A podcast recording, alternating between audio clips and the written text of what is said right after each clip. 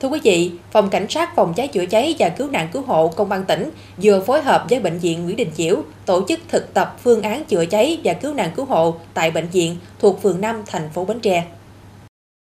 Tình huống thực tập do sự cố chập điện, đám cháy đã bao trùm toàn bộ khu vực tầng 2 của tòa nhà và lan truyền trên các khu vực tầng trên của tòa nhà khu vực bệnh viện. Khi phát hiện cháy, nhân viên y tế đang làm việc tại tòa nhà và lực lượng phòng cháy chữa cháy cơ sở đã nhanh chóng báo động, cúp cầu giao điện khu vực xảy ra cháy, gọi điện thoại báo cháy qua số 114, đồng thời mở cửa thoát khói, thoát nhiệt, thoát hiểm, hô hoáng nhân viên y tế tại tòa nhà, người nhà bệnh nhân hỗ trợ di dời bệnh nhân, tài sản đến nơi an toàn và sử dụng các thiết bị chữa cháy tại chỗ, thực hiện phương án chữa cháy và cứu nạn cứu hộ.